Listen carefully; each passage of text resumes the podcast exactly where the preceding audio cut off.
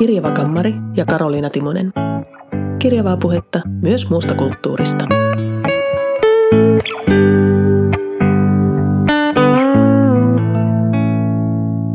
Moikka moi! Vähän on aikaa tässä vierähtänyt viime kerrasta, tai tällä yli kuukausi.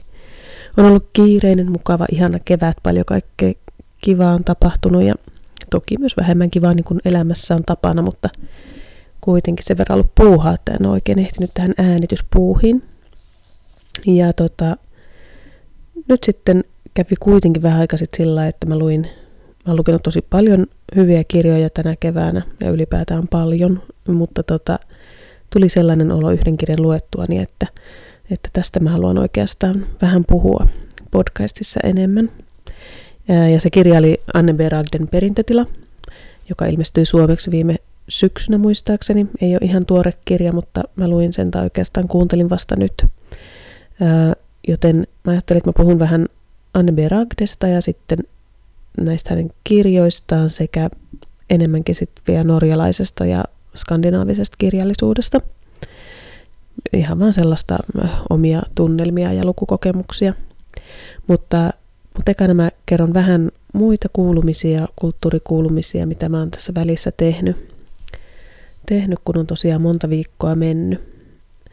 Ää, ainakin mä perustin Bookstagram-tilin, eli Instaan tuollaisen uuden tilin. Mä oon toki Instassa ollut pitkään, en hirveän aktiivisena, mutta kuitenkin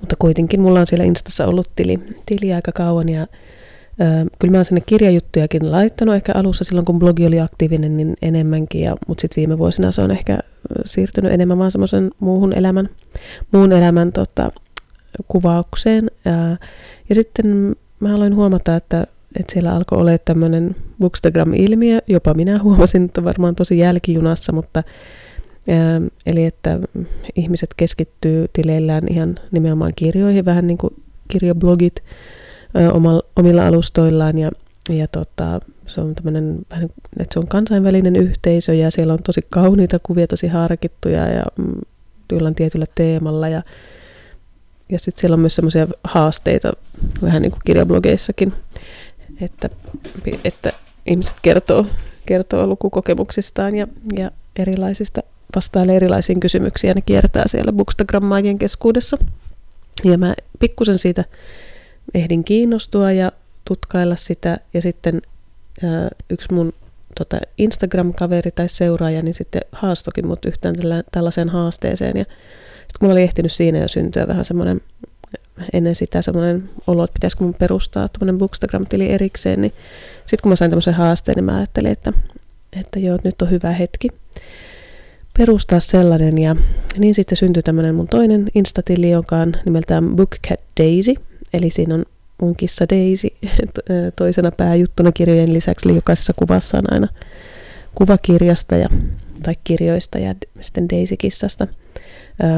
Mä päädyin oikeastaan tähän, koska mä en ole mikään hirvittävän hyvä valokuvaaja tai semmoinen, joka jaksaisi kauheasti nähdä vaivaa kuvien asettelun ja kuvaamisen kanssa, niin Mä ajattelin, että mä en pysty lähteä kilpailemaan sellaisessa visuaalisessa näyttävyydessä, mutta koska monet tykkää kissoista niin kuin minäkin ja monet tykkää kirjoista niin kuin minäkin, niin mä ajattelin, että nyt olisi hauska yhdistää nämä kaksi ja laittaa sitten, päästä laittamaan vähän sekä mun kisuliinista että sitten lukukokemuksista sinne kuvia ja juttuja. Ja tota, nyt mä oon sitä jonkin aikaa pitänyt siellä ja kauhean kauhean tota, aktiivinen. Mä en ole siinä vielä ehtinyt ole sillä tavalla, että mä olisin hirveästi alkanut seurata ihmisiä ja, ja lukenut muiden juttuja tai, tai vastailuhaasteisiin, mutta, mutta jonkin verran. Ja mä oon ihan kiinnostunut, että mm, jos jollakin teistä on kiva Bookstagram-tili tai muuta, niin vinkatkaa ihmeessä tai, tai käykää sanomassa siellä Bookcat Daisy-tilillä, niin alan seurata teitä mielelläni. No se siitä.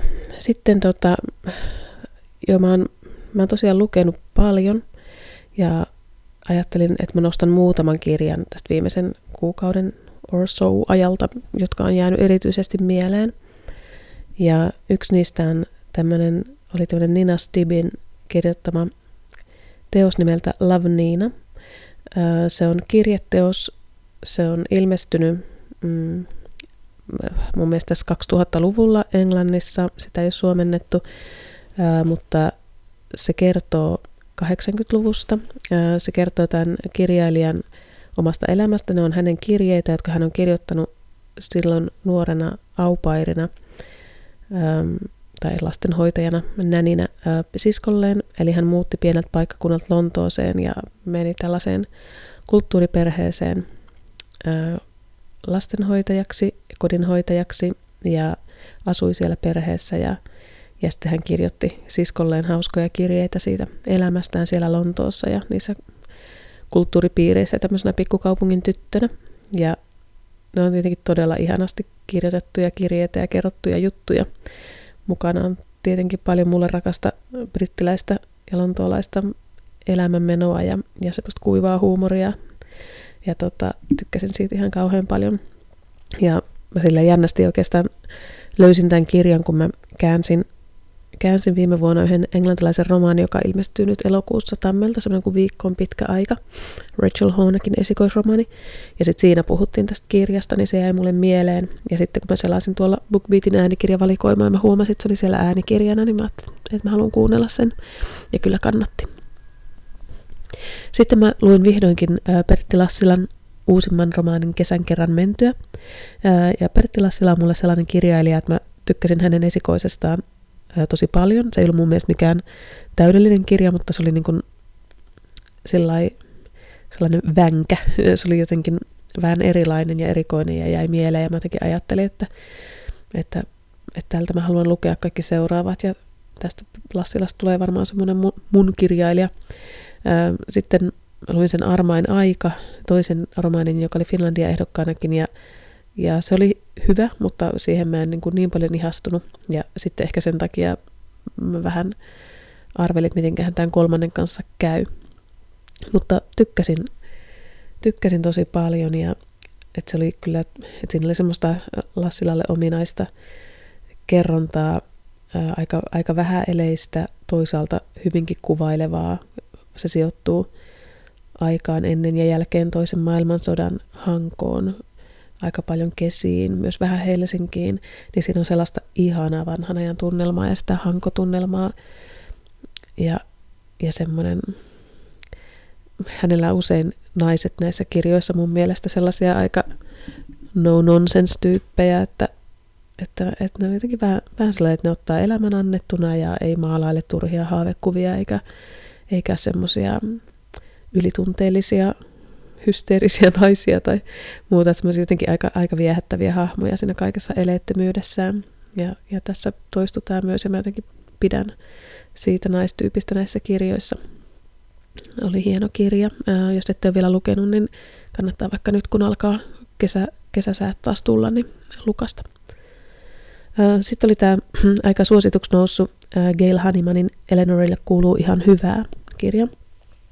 Ja siitä kans tykkäsin tosi paljon ja, ja sitten mä luin ihan mielenkiintoisen Guardianista semmoisen artikkelin siitä, että miten tämmöinen Applit on nyt se juttu. Eli sitä oli mainittu suomennetuista teoksista tämän Elenorin lisäksi ainakin esimerkiksi toi uh, Rachel Fryn, uh, Rachel Joycein uh, Harold Fryn odottamaton toivioretki. Ja sitten mulle tuli mieleen kans toi tota, Graham Simpsonin vaimotesti. Ja ehkä myös toi Gabriel Zevinin, mm, mikä se olikaan suomeksi, Tuulisen saaren kirjakauppias. Että ne on kaikki tämmöisiä aika samantyyppisiä hyvän mielen kirjoja. Mm, ai niin, ja siellä oli mainittu vielä toi Libby Page in the Lido, jonka mainitsin äh, niissä englanninkielisissä äh, tänä keväänä ilmestyvissä romaaneissa – siinä podcast-jaksossa, niin joka tulee myös suomeksi, ilmestyy nyt kesällä, niin sekin oli tässä jutussa mainittuna. Eli se uplit tulee ö, sanasta uplifting sanoista uplifting literature, ö, eli hyvää mieltä tuottavia kirjoja. Niissä on usein semmoinen vähän ehkä onneton, tavalla tai toisella onneton päähenkilö, joko niin, että hän on itse onneton tai sitten, että hän on muiden mielestä onneton, mutta omassa elämässään onnellinen, mutta yksinäinen. Ja sitten hän löytää jotenkin ympäriltään sen yhteisön ja ihmiset ja tajuaa niiden arvon ja, ja sitten semmoinen yhteisön voima ja ihmisten ihanuus nousee siinä pääosaan. Et nämä ei ainakaan lähellekään aina tai ehkä ei koskaan niin ole semmoisia liian makeilevia tai liian herttaisia. Mm, ja riippuu tietysti lukijan mausta, mutta ainakaan mun mielestä, mutta, mutta kuitenkin semmoisia hyvän mielen kirjoja. Ähm, se oli hyvä se Guardianin artikkeli, kannattaa käydä lukea se, mä voisin vaikka linkata sen tuonne blogiin. Tämä Eleanor oli siis mielen, mielenkiintoinen tyyppi, että hyvä päähenkilö ja sijoitus Skotlantiin oli ihan piristävää, vähän erilaista. Sitten oli toi ruotsalainen Golnas Hashemzade Bonden kirja Olimme kerran, joka oli tosi vaikuttava lukukokemus. Taas tämä ei ollut niinku yhtään hyvän mielenkirja, jos toi äskeinen oli sitä. Tosin täytyy sanoa, että kyllä tuo Elenorkin, että siinäkin oli paljon synkkiä sävyjä, että ei se missään nimessä ollut pelkkää, pelkkää siirappia. Mutta siis tämä olimme kerran, niin tosi oma ääninen, tosi raaka. Se kertoo Iranin vallankumouksesta ja pakolaisuudesta, maahanmuutosta, mutta, mutta ei jotenkin samalla tavalla kuin yleensä, eikä se ei edes ole siinä se pääasia. Mm, kertoja saat kuulla kuolevansa pian, eli se alkaa siitä, että hänellä diagnosoidaan sellainen niin levinnyt syöpä, että, että elinaikaa annetaan tosi vähän. Ja, mutta oikeastaan se mun mielestä, kyllähän se kertoo siitä kuolemaan valmistautumisesta ja kuolemasta ja se niin kuin sysää kaiken liikkeelle sen muistelun ja ajattelun, mitä tämä päähenkilö tekee, mutta, mutta se ei ole se pääjuttu sekään mun mielestä, vaan, vaan se on niin kuin äidin ja tyttären suhde, mikä on siis ikiaikainen kirjallisuuden aihe, mutta, mutta, mutta se on jotenkin niin raaka ja rehellinen tässä kirjassa, että se tuntuu hirveän tuoreelta, tuoreelta ja tota, oli kyllä todella sydämeen käyvä kirja.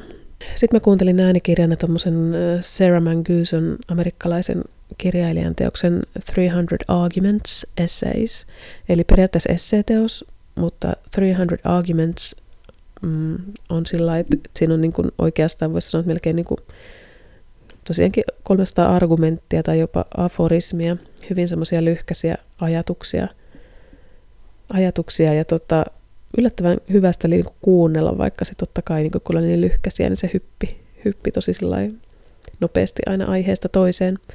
Mutta kyllä mä ajattelin silti, että ne oli niin viisaita ne ajatukset, semmoisia hauskalla tavalla viisaita, ei mitään, mitään tota, hymistelevän viisaita, niin olisin halunnut tämän lukea kuitenkin painettuna kirjana, että olisi voinut ihan pysähtyä ja ajatella ja kirjoittaa muistiin.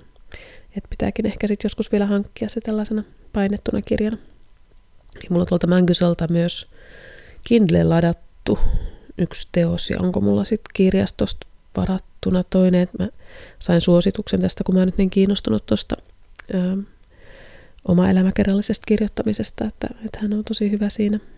Ö, on myös runoilija taustaltaan.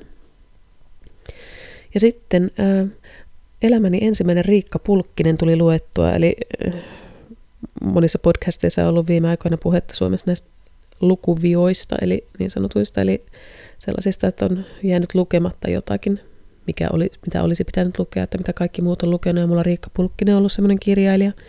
Ja nyt mä sitten luin häneltä sen kaikkein epätyypillisimmän teoksen häneltä, eli erilaisen muiden romaanien sarjassa Iiris Lempivaaran Levoton ja painava sydän, joka, öö, no kyllä sitä mun mielestä voi sanoa chiklitiksi ihan häpeilemättä, mutta tosi, tosi hyvää, hyvää, fiksua, lämmintä, nasevaa chiklittiä, että mun mielestä genressään en mä nyt ihan hirveästi ole lukenut sitä, mutta sen verran mitä on, niin harvoin niin kuin näin, näin, tota, näin hyvää chiklittiä saa lukea. Tykkäsin hirveän paljon, varsinkin alkupuolesta, että sitten loppupuolella ehkä se mun mielestä pikkusen lässähti, tai sitten se oli minä, joka vähän kyllästyi tai muuta, mutta, mutta oikein sillä että nauroin ihan ääneen, kun tätä kuuntelin tuolla koiraa taluttaessa ulkona. Näytin hullulta, kylähullulta varmasti. Sitten tota, taas äänikirja Helena Liikanen Ringerin Mon Amour, ranskalaisen parisuhteen jäljellä. Tämä oli semmoinen, että mä jotenkin niin kuin halusin kuunnella tämän senkin takia, että, että ihmiset ovat niin kauhean provosoituneita tästä, mitä mä oon lukenut ja aiemminkin, kun Liikanen on kirjoittanut kolumnia Helsingin Sanomiin, niin tota, usein herättää äkäisiä kommentteja. Ja mä mietin sitä niin jotenkin ihan omallakin kohdalla ja tuttava piirissä, että, että usein ulkosuomalaisten ajatukset herättää niin kuin meissä Suomessa asuvissa suomalaisissa jotenkin semmoisen puolustusreaktio, että jos he vertailee nykyistä kotimaata ja Suomea, ja, tai varsinkin jos on yhtään havaittavasti, he ehkä vähän moittii Suomea, niin, niin tota, nousee niin kuin puolustus pystyy meillä, että, että jotenkin, että älä, älä rupea haukkumaan sieltä kaukaa. En, en mä tiedä, mikä siinä on, tuntuu niin pahalta. Et siinä, on, siinä on varmaan yksi syy, ja, tota, ja Suomessahan on, on tässä, kun tässä puhutaan tosiaan parisuhteesta, ja mun mielestä tosi tasapainoisesti niin kuin vähän vertaillaan ja mietitään sitä, että minkälaista se ehkä joskus Ranskassa on ja minkälaista se ehkä joskus Suomessa on, miten mm, pariskunnat elää keskenään, niin tota, jos sieltä on yhtään sitten ollut aistittavissa, että, että joku koht, jossain kohtaan sanottu, että Ranskassa tämä asia on ehkä kivemmin kuin Suomessa, niin sitten siitä ollaan suututtu paljon.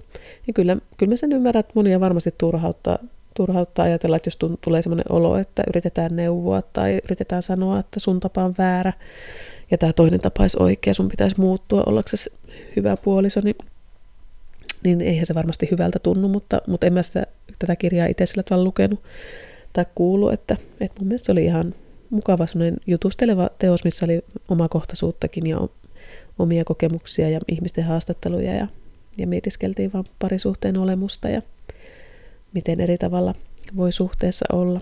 Mun mielestä oikein kiinnostava kirja ja, ja tota ihan hyviä puolia löytyi kummankin maan stereotyyppisistä tavoista olla yhdessä.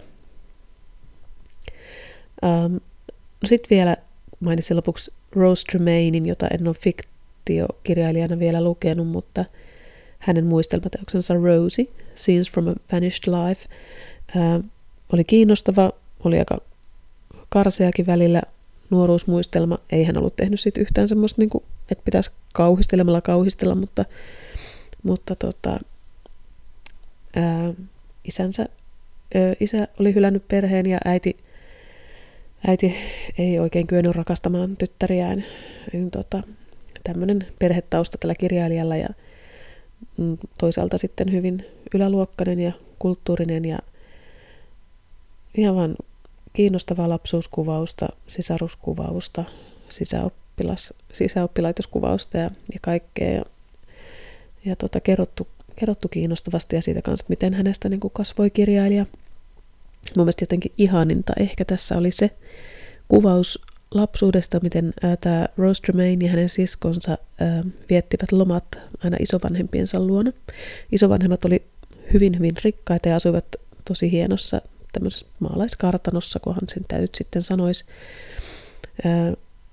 Ja isovanhemmat kohtelivat tyttöjä tosi kylmästi, ei millään tavalla rakastavasti, mutta tytöt silti rakasti olla siellä paikassa ja halusivat sinne aina takaisin tämä kirjailija muistelisin, että, että hän, ei hän aina muistikuvissa, että ei hän niin välittänyt siitä, että, että ne isovanhemmat kohteli niin kylmästi eikä rakastanut, he vaan nautti siitä, kun he saivat niin olla siellä vapaasti kahdesta ja tehdä kaikkea. Se talo oli niin ihana ja sitä oli kuvailtu sitä paikkaa just sillä tavalla tulee mieleen kaikki parhaat brittiläisen lastenkirjallisuuden klassikot, joissa, joissa tämmöinen talo tai kartano on pääosassa ja miten sitä on kuvattu. Ihan pääsi semmoisiin tunnelmiin taas takaisin. Noin. Sitten vähän elokuvarintamalta. Mulla ollut semmoinen elokuvahaastekin tässä, mutta, mutta mä en ole kyllä hirveästi päässyt siinä eteenpäin. Mä oon katsonut yhden leffan siltä listalta, hyllyn listalta niin sanotusti. Irrational Man, Woody Allenin leffa, ja kipuilen sen Woody Allenin kanssa kyllä. Saanko katsoa ja tykätä hänen elokuvistaan. No, nyt mä oon lainannut niitä DVDnä kirjastosta. Mä ajattelin, että no ei se ainakaan pääse nyt hirveästi se sika hyötymään rahallisesti tästä, jos mä nöykkiön sivukirjastosta lainaan näitä DVDitä. Joo, tää on vähän vaikea asia, mutta Irrational Man oli mun mielestä aivan mahtava leffa. Tykkäsin tosi paljon, joten en, en voi nyt siinä jeesustella. Ja aion katsoa niitä lisääkin, mutta, mutta en mitenkään kyseenalaistamatta. Ja ymmärrän kyllä, jos joku ei halua katsoa Woody Allenin tai muiden muiden tota, paskiaiseksi paljastuneiden ohjaajien tai näyttelijöiden elokuvia. Um, Sitten mä oon katsonut lasten kanssa, lasten kanssa tommosia supersankarielokuvia, jotka on ihan kivoja. Me ollaan katsottu Spider-Mania ja sitten me katsottiin viimeksi Wonder Woman, joka oli kyllä omassa lajissaan aika kiva, koska se oli myös aika feministinen. Tykkäsin siitä. Sitten mä katsoin semmoisen japanilaisen leffan kuin Siskokset, mikä oli Yle Areenassa. Ja se oli, vaikka se ei mun mielestä elokuvana ollut mikään niin hirveän erikoinen, niin oli tosi kiinnostava sillä koska Japani on mulle hirmu vieras maa ja sen kulttuuri, niin oli ihana päästä kurkistaa, kun se kuitenkin oli sellainen hyvin semmoinen arkinen elokuva ja kertoi tavallisista ihmisistä ja niiden elämästä, niin, ja se syötiin paljon ja, ja kaikkea sellaista. Siellä oli niin aika nuoria naisia, sisaruksia, jotka asuu yhdessä, niin, niin oli jotenkin mahtava päästä kurkistamaan siihen niiden elämään, joka ehkä kuvasi suht totuudenmukaisesti sitä, että japanilaisilla nuorilla naisilla on elämä siellä. Ja sitten ehkä paras leffakokemus, ehkä senkin takia, että se on nyt ainoa, mitä mä oon viime aikoina käynyt katsoa elokuva teatterissa, niin oli toi Three Billboards Outside Ebbing, Missouri, joka sai Oscareitakin. Ja tota, ää, mä jotenkin, mm, joo, olin kuullut siitä paljon kehuja ja näin, mutta se ei, ei minun hirveästi kiinnostanut kuitenkaan sillä lähtökohtaisesti. Mutta sitten me oltiin menossa miehen kanssa ja tämä oli sitten semmoinen vähän kompromissi, että että mihin, mitä kumpikin suostui lähteä katsoa, ja se oli ehkä enemmän mun miehen valinta, mä että no mennään nyt, että onhan sitä kehuttu ja näin, mutta sitten yllätyin kyllä, kyllä tota, eri, positiivisesti, tykkäsin ihan, ihan tosi paljon, että siinä oli ehkä vähän sellaista melkein niin kuin halpaakin huumoria välillä, mutta, mutta ei, ei se nyt mua haitannut, mutta, mutta siis ei se nyt ollut missään nimessä mikään niin kuin komedia ensisijaisesti, vaan, vaan ihmissuhde-elokuva, draama ja tosi kekseliäs juoni ja ihan mahtavaa näyttelijätyötä etenkin, että se, se oli niinku parasta siinä. Upea leffa, kannattaa käydä katsoa. Sitten telkkaririntamalla, ää, taisin puhua viimeksi, että me oltiin katsottu ja aloitettu sitä Divorcein toista kautta. Ja sitten mä haluaisin vaan sanoa siitä semmoisen, ellei mä sanonut jo viimeksi, semmoisen ulko, ulkosarjallisen seikan, että että tota, ihan mahtavia vaatteita Sarah Jessica Parkerilla siinä. Ähm, mä muutenkin on tykännyt, mä oon tykännyt siitä sarjasta ja mä oon tykännyt sitä Sarah Jessica Parkerista siinä ja mähän on myös sinkkuelämää fani. Ja musta toi SJP, niin sanotusti Sarah Jessica Parker on semmoinen, että se jakaa naiset aika hyvin. Musta tuntuu ainakin, että tosi usein niin sitä joko rakastetaan tai vihataan, ää, tai ehkä ei nyt sitä ihmistä, kun ei suurin osa meistä häntä tunne, mutta mutta häntä näyttelijänä tai sitä niin kuin hahmoa, minähän elokuvissa ja TV-sarjoissa esiintyy, joka ehkä jotenkin niin kuin, yhdistetään hänen omaan persoonansa vähän turhan vahvasti.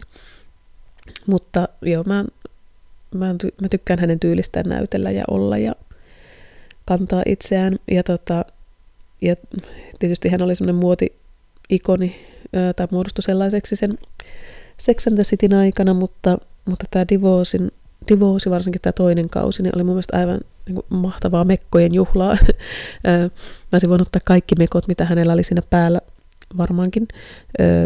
Ymmärrän kyllä, että, että ei ne mun päällä olisi ollenkaan yhtä kivan näköisiä, mutta, mutta silti siellä oli jotenkin semmoisia mekkomalleja ja kuosia, että mä ajattelin, että osa niistä voisi jotenkuten sopia mullekin. Ja ihania takkeja myös. Että et se oli niin kuitenkin senkin takia mahtava katsoa, kun ja, ja pikkusen niin kuin vilkuilin, että voikohan niitä jostain ostaa tai tilata, että minkä merkkisiä ne on, mutta, mutta ilmeisesti niistä oli suurin osa niin kuin ostettu käytettynä. Että ne oli jotain vanhoja mekkoja siihen sarjaan, niin, niin ei oikein pääse sitten tilailemaan nettikaupoista, vaikka olisi varaakin. Ei siis ole, mutta vaikka olisi.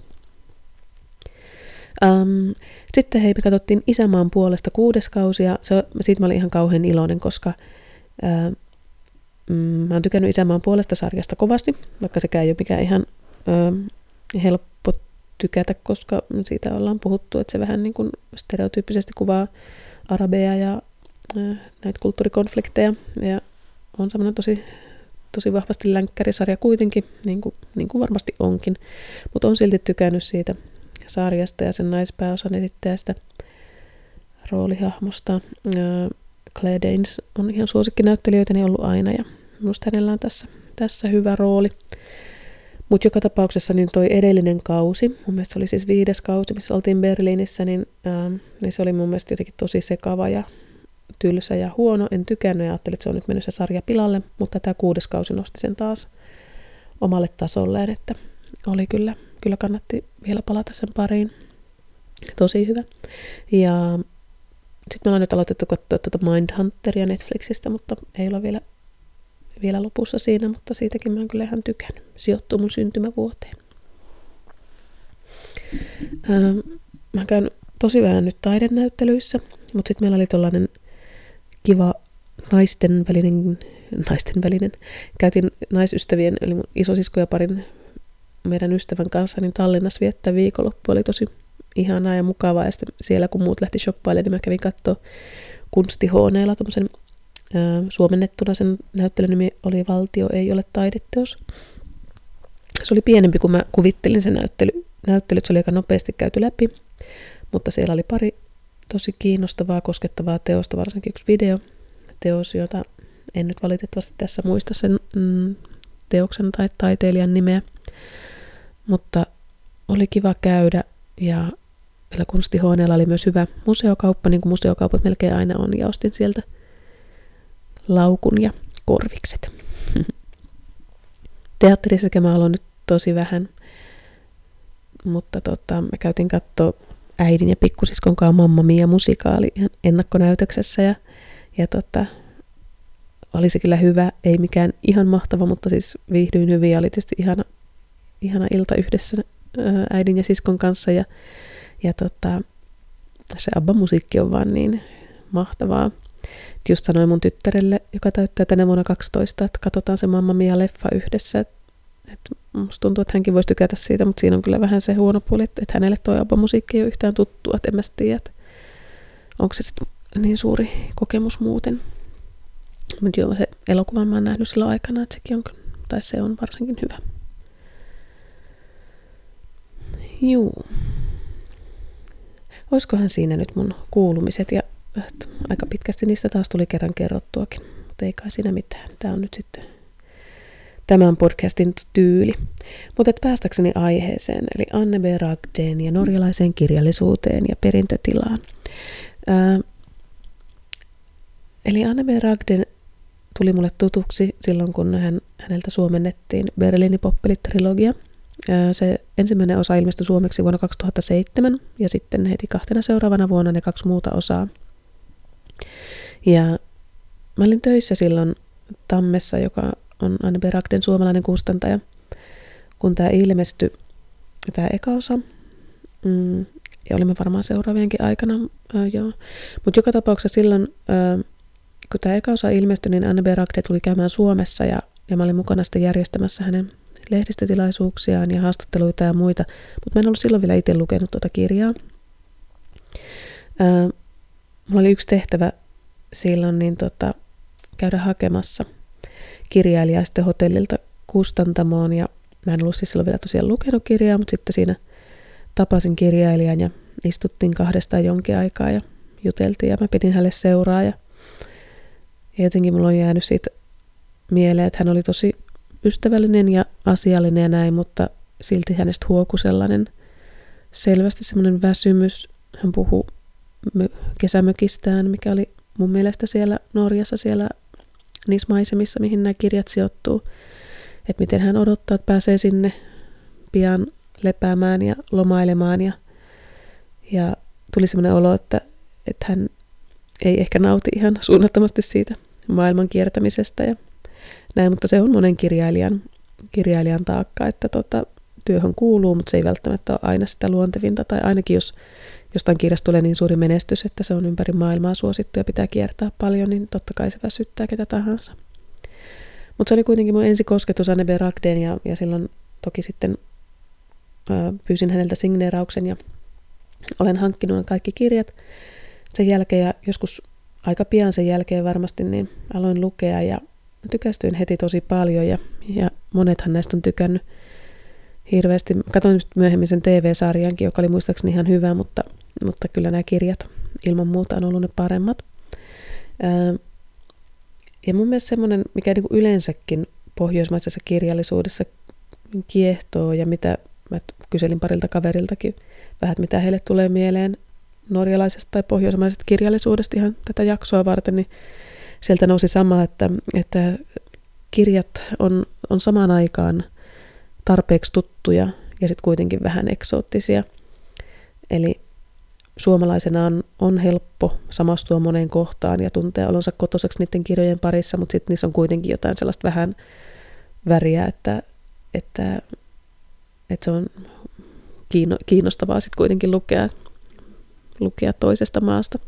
Ja mun mielestä nämä Ragden Berlin poppelit kirjat, niin niihin istuu tämä kuvaus ihan tosi hyvin, että nehän on hirveän tietyllä tavalla arkisia, arkisia ja semmoisia peripohjoismaisia, vaikka on niissä paljon tapahtumia kyllä tietysti ja pitääkin olla, mutta, mutta tota, sitten ne on kuitenkin semmoinen kurkistus norjalaisuuteen. Ja, ja tämän silleen, mä en ole itse Norjassa käynyt koskaan, vaikka mä aika paljon matkustelen, mutta siellä ei ole jostain syystä tullut käytyä, eikä se mua mitenkään ihan hirveästi maana edes kiinnosta. Ihan mielettömän kauniita maisemiahan siellä kyllä on on, että niitä toki joskus ihailen jostain dokumenteista tai muuta telkkarista, mutta ja hienoa sinällään päästä niitä näkemään, mutta, mutta en mä mitenkään kauhean kiinnostunut ollut Norjasta. Mutta se on jännä, että, se, että, että mulla on ihan tosi paljon ollut semmoisia kirjoja ja kirjailijoita norjalaisia, joita mä oon oikein rakastanut. Yksi rakkaimmista lienee Lin Ulman, jolta mä oon lukenut melkein kaikki teokset. Vielä on se Rauhattomat jolta mä odotan ehkä kaikkein eniten vielä hänen teoksestaan, niin se odottaa lukemistaan, niin on tulossa tässä ihan lähiviikkoina lukuun, mutta on ihan yksi lempikirjailijoitani. Ja sitten on tämmöinen kuin Heidi Linde, jo nyt on yksittäinen romaani. Ja se on ehkä Berliinin poppelien tapaan just tämmöinen arkinen, tunnistettavan tuttu ja samaan aikaan vähän eksoottisen norjalainen äh, mahtava kirja. Sitten Gaute Heivollin Etten palaisi tuhkaksi on mun ihan lempi lempi autofiktiivisia romaanejani. Tykkään siitä kuin hullu puurosta. Sitten Per Petterssonin, mä muuten saatan lausua näin ihan väärin, koska en osaa Norjaa yhtään. Per Petterssonin, oliko se Hevosvarkaat, minkä mä luin ja rakastuin totaalisesti. Sitten taas En suostu, oli muistaakseni semmoinen, joka ei ollut mun mielestä ihan niin hyvä. Ja nyt mä en ole ihan varma, onko mä lukenut sen ajan, kirjoittu ajan virta vai miten se meni. Ähm, jotenkin Per Pettersson on ehkä vähän sellainen kirjailija, että hänen teoksensa vähän jotenkin niin kuin sulautuu yhteen mun mielessä, että hänellä on se tietty tunnistettava tyyli, että vaikka kirjojen välillä on eroja, niin mä en oikein niin kuin muista tarkalleen, mitä tapahtuu missäkin, ja se ei ole ehkä niin tärkeätäkään, vaan se tunnelma ja kieli, ja, ja aivan ihana. No sitten on tietenkin Karl Uwe Knausgård, jolta supertähti, jolta mä oon kyllä lukenut vasta sen taistelunisarjan ensimmäisen osan. Tykkäsin siitä kyllä tosi paljon. En tiedä, miksi en ole vieläkään jatkanut, mutta joskus vielä. Mutta kyllä mä hänestäkin sen yhden kirjan perusteella hänen tyylistään pidän tosi paljon. No Erland Lowe, Supernaivi oli mahtava. Sen lisäksi mä oon lukenut jotain lastenkirjoja ja sitten Äh, hiljaiset päivät Nigelan seurassa, jotka ei ole sitten tehnyt niin suurta vaikutusta, mutta aikanaan se supernaivi oli kyllä huippu. Ähm, no sitten Geir Gylliksenin kertomus erästä avioliitosta, mä oon sitä viime jaksossa vähän käsitellytkin, niin, niin se oli ehkä vähän ärsyttävä, mutta, mutta hyvin, hyvin se oli kirjoitettu ja hyvin se on jäänyt mieleen, että, että tota, siinäkin kyllä puolensa. Ja norjalaisista klassikoista äm, rakastan Henrik Ibsenin tekstejä ja näytelmiä, ää, niitä joita on lukenut tai nähnyt tosi paljon, etenkin Nukkekotia tietenkin. Mm, Sitten taas toisaalta kyllä täytyy myöntää, että Knut Hamsunin nälkä on ollut viime vuosina yksi epämiellyttävimpiä lukukokemuksia varmaan mulle. Et siitä en, en tykännyt tyylistä enkä nauttinut yhtään. Kaikkia norjalaisia suosikkeja en varmaan tässä muistanut, mutta sitten kuitenkin niin näidenkin lisäksi mulla on hyllyssä tosi paljon norjalaisia kirjailijoita, norjalaisten kirjailijoiden teoksia, joita haluan lukea. Et noin pieneksi maaksi tosi monta. Ää, kun sitten mä ajattelin, mä puhun kohta ruotsista ja vielä on erikseen, mutta sitten kun mä mietin Tanskaa, niin, niin en mä sitten sieltä oikein keksinyt, että no totta kai H.C. Andersen, mutta niin kuin, ää, Peter Högiltä mä en ole lukenut yksi lukuvika, niin sitä lumentajua. Mä oon lukenut Syysenin vaikutus. Ää, siis uusimman suomennetun joka tapauksessa, jos ei ollut ton niminen, niin jotain sinne päin. Ja siitä mä kyllä tykkäsin tosi paljon. Sitten mä oon lukenut Hanne Viibike Holstilta yhden kirjan, joka oli ihan hyvä. mutta mä en hirveästi muista siitä.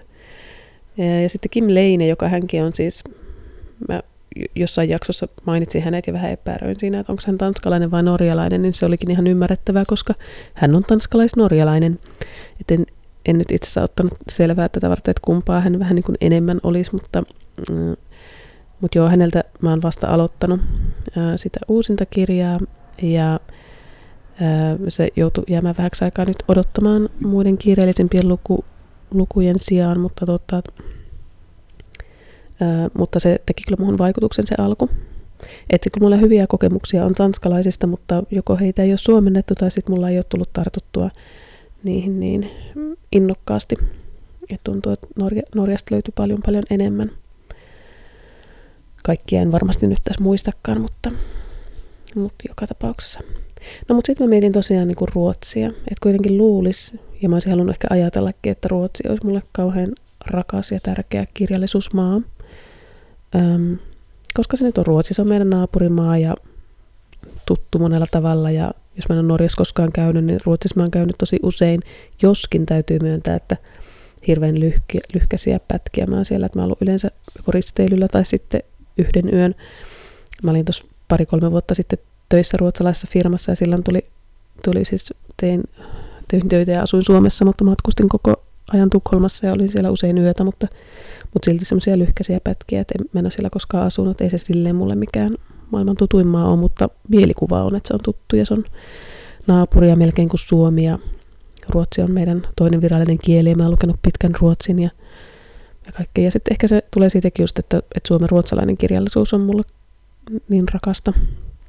Niin semmoinen, että ajattelee, että kyllähän se ruotsalainen kirjallisuus, mutta, mutta sitten kun mä rupesin miettimään, niin ei siellä hirveästi mulle niinku semmoisia idoleita ole. Astrid Lindgren on kyllä, ja Astrid Lindgren on, on niin kuin, mulle melkein yhtä kuin Ruotsia toisinpäin. Ja hän kyllä yksinään jo niin kuin siihen riittää, että, että, tota, että voisin sanoa, että Ruotsi on mahtava kirjallisuusmaa Lindgrenin takia, mutta, mutta jo, jos nyt kuitenkin mietitään vähän pidemmälle, niin, niin en mä tiedä. Että Ingmar Bergmanilla on ihan huippuja joitakin kirjoja. Toki hänkin on niin elokuvaohjaaja ennen kaikkea. Sitten no Jonas Gardellin Älä koskaan pyyhi kyyneliä paljain käsin trilogia oli hyvä.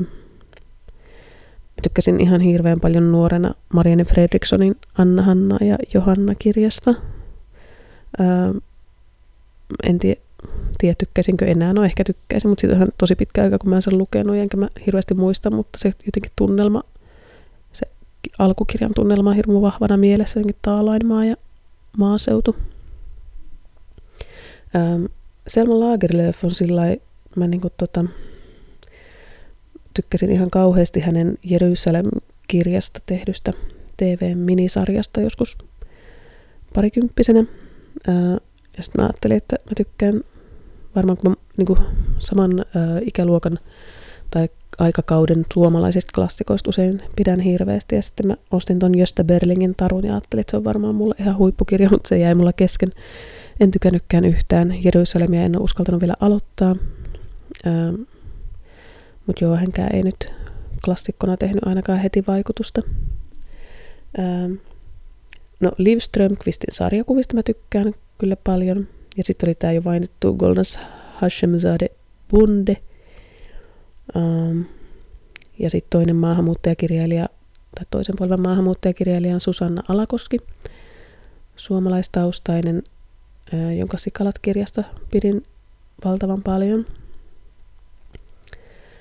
Mm, mutta en mä oikein tiedä. Et sitten mä oon lukenut monia Kaarin Alvteekin, Håkan Nesser, Leena Andersson, Sofi Saarenbrand, Camilla Leckberg, Linda Olsson, jolta kyllä se laulaisin sinulle lempeitä lauluja, niin se oli, se oli kyllä ihana kokemus. Öö, mä en ole ihan varma, oliko se kirjana niin hyvä, mutta se oli jotenkin, mä muistan, että se oli taisi olla eka äänikirja, jonka mä kuuntelin. Ja sitten kun se luki Seilasella ja sitten mä kävelin tuolla loppukesän maisemissa. Ja jotenkin niin kuin, se oli niin ihanaa yhtäkkiä niin kuin kävellä yksin tuolla ja kuunnella äänikirjaa, jonka niin taitava näyttelijä luki ihanasti, niin se teki tosi suuren vaikutuksen. Ja oli se kirjakin varmaan hyvä, mutta mä luulen, että siinä oli vähän ne muut tekijät enemmän kuin se itse kirja. ja on lukenut häneltä jotain muutakin sitten, mutta ei niin hyvää. Sitten Linda Boström Knausgård, Martina Haag, Ebba Witt-Brattström, Tom Malmqvist. No hänen kirjansa oli kyllä hyvä. Ja on näistä moni hyviä, mutta ei, ei semmoisia niin kuin, kuin norjalaisissa. Että mä jotenkin, että, että ihan mahtavaa. Ja um, sitten mä kysyin just niiltä kavereilta ja mietin itsekin, mitä, mitä sieltä tulee mieleen. Niin totta kai niin kuin dekkarit tulee monelle mieleen. Mä en ole niitä juuri lukenut, joitakin kyllä. Um, ja sitten ehkä myös semmoiset niin kuin kevyemmät, huumoripitoiset kirjat, niin kuin ne satavuotias, joka karkasi ikkunasta ja muita tällaisia. Et ehkä se, en mä oikein tiedä, onko Ruotsin kirjallinen perinne sit niin, niin vahva semmoisella muualla kuin noissa genreosastoilla. Ehkä se on vähän sama kuin musiikissa. Ruotsalaiset osaa semmoisen kepeyden ehkä paremmin. Mutta kaikissa Pohjoismaissa taitaa olla aika vahva realistinen traditio, niin kuin mun ystävä sanoi ja muistutti. Ja sitten tämä, mikä on nyt muutenkin maailmalla, mutta ehkä tullut meille ennen kaikkea tullut Pohjoismaiden kautta viime vuosina on tämä vahva henkilökohtaisuus ja autofiktio ja vähän tämmöinen tunnustuskirjallisuus. Kerrotaan suurista suruista ja tragedioista ja traumoista omakohtaisesti. Ja sitten tietenkin se, mistä usein puhutaan, että, että Ruotsissa ää, alkaa olla jo näitä maahanmuuttajia tai maahanmuuttajataustaisia kirjailijoita ää, toisin kuin Suomessa. Ää, enkä usko, en tiedä, mutta en usko, että Norjassa ja Tanskassakaan ehkä niin paljon, mutta Ruotsissa, Ruotsissa on onneksi. Luonto tietenkin, tai jotenkin tuntuu, että tietenkin kuuluu varmaan kaikissa Pohjoismaissa aika vahvasti kirjallisuuteen mukaan. Islantia mä en ole tässä maininnut. Ää, tuli se nyt yhtäkkiä mieleen, mä ajattelin jotenkin, että mä puhun niin Skandinaviasta, johon ei kuulu Islanti eikä Suomi. Mutta nyt yhtäkkiä niin mä en ole kyllä muista, onko mä lukenut yhtään islantilaista kirjaa. Yksi mulla on nyt kirjastosta varauksessa, mutta, mutta, tota, mutta ainakaan mulla ei ole siitä paljon sanottavaa, jos, jos mitään. Mutta, mutta tämä on siis mun jotenkin mielikuva ja mielikuvaa totta pohjoismaisesta skandinaavisesta kirjallisuudesta ja se, että, että Norjan, Norjan jotenkin lietottaa lippua siellä kärjessä ja jättää vähän Tanskan ei ehkä niinkään laadussa, vaan vähäisessä määrässä taakseen. Ja sitten Ruotsin taas semmoiset Ruotsista tulee paljon Suomenkin kirjallisuutta, käännetään paljon, mutta, mutta se ei ole ehkä yhtä vaikuttavaa tai syvää kirjallisuutta, ainakaan mulle ollut kuin noi norjalaiset. Mutta palatakseni nyt vielä siihen Ragdeen, lähdin tästä vähän yllättäenkin tuonne sivupoluille jotenkin, niin, niin tosiaan se Berliinin poppelit-trilogia oli, oli semmoinen vahva vaikuttava kokemus, ei niinkään siinä, että se olisi mitään maailmanluokan kirjallisuutta niin kuin hienon kielensä tai, tai syvällisten aiheidensa takia, vaan, vaan siinä niin kuin tavallisuudessaan ja perhesuhteiden kuvauksessaan, eikä kuitenkaan vältellyt pimeämpiä sävyjä tai ja siinä sitä Tuurun nais, naispäähenkilö on, on jotenkin sellainen aito ja elävä eikä mikään kiiltokuva. Että et tosi hienosti se tehty ja jotenkin vaan mä niin kun olin tosi kotona ja viihdyin siinä sarjan parissa ja niissä kirjoissa ja aina kun aloitti uuden, niin tuntui kuin olisi kotiin tullut, näin vähän kulunutta sanontaa käyttäen. Mutta nyt siis välissä ää, ilmestyi ensinnäkin ää, Anne B. Ragdelta, tai suomennettiin tämmöinen kirja kuin Satunnaista seuraa, joka oli aivan karmea. Ää, en ole ainoa, joka on sitä mieltä ja olen pahoillani tästä mielipiteestä, mutta vaikka mä miten yritin siitä tykätä, niin siitä ei tullut mitään. Että mä tiedän, että hän, niin kuin, hän ei ole mikään pelkkä Berliinin poppelikirjailija. Hän on aloittanut uransa jo niin kuin, muistaakseni vuonna 90 julkaisu ekan kirjan Norjassa ja kirjoittanut hyvin monenlaista nuorille ja lapsille ja dekkareitakin muistaakseni ja kaikenlaista. Ja tää, mutta tämä vaan tämä tämä oli vaan niin vahvasti siinä Berliinin poppelit maailmassa, että sitten kun ilmestyi tämä satunnaista seuraa, joka kertoi sitten tällaisesta aika onnettomasta naishahmosta, joka, joka etsi satunnaista seuraa ja harrasti seksiä tosi holtittomasti ympärinsä ja no en mä tiedä vitsi mikä sanavalinta holtittomasti. Enkä muista niin tarkkaan, tämä ilmestyi 2011, että on melkein 10 vuotta siitä, kun mäkin olen sen lukenut, mutta, mutta, mutta sinällään ei siinä aiheessa mitään vikaa, mutta jotenkin se käsittelytapa ja se kirjoitustyyli ja kaikki tuntui tosi, huonoilta ja mä en tykännyt yhtään siitä kirjasta.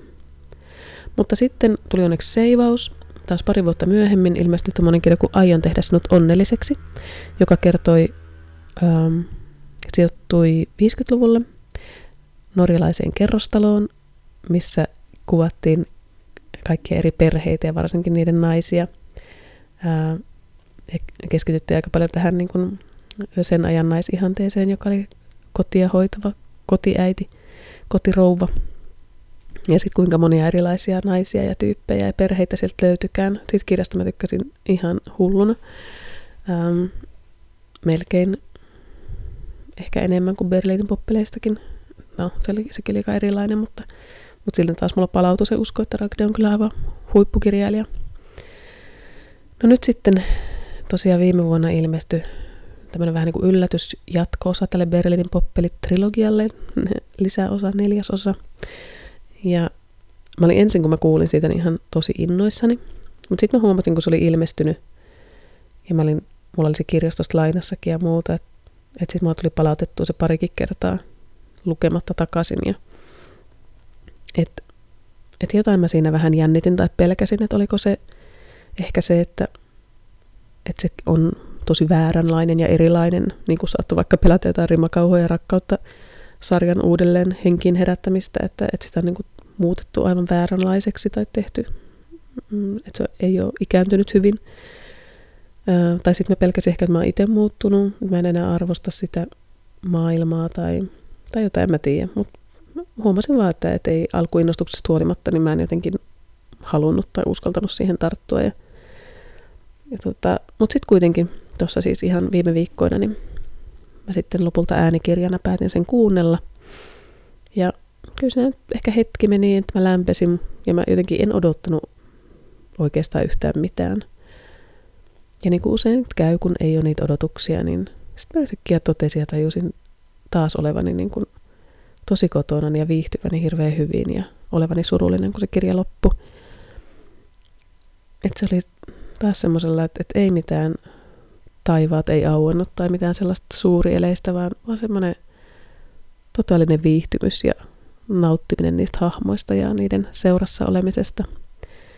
Että et kyllähän vieläkin osasi sen tehdä ihan oikein ja jatkaa sitä ihan oikealla tavalla sitä sarjaa.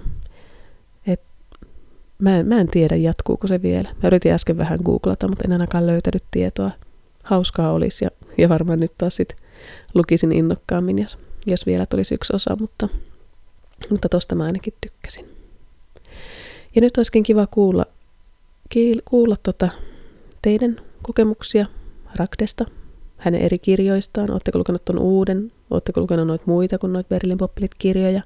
Ja sitten myöskin näistä, tota, mitä mieltä te olette norjalaisesta kirjallisuudesta, ruotsalaisesta tai tanskalaisesta? Minkälaista on pohjoismainen kirjallisuus? Luetteko te sitä mielellään? Um, et jos viittitte kommentoida jossakin Facebookissa tai Instassa tai sillä blogissa, että mä blogin taas teen tästä jonkinlaisen koon, niin kunhan ehdin, niin tota, hauska olisi kuulla teidänkin mielipiteitä. Ja mä sitten seuraavan jakson varmaan äänittelen, voisin kuvitella kesän puolella. Nyt jo tuntuu tosi kesältä, koska on ollut muutaman päivän tosi lämmintä ja aurinkoista ainakin täällä Etelä-Suomessa.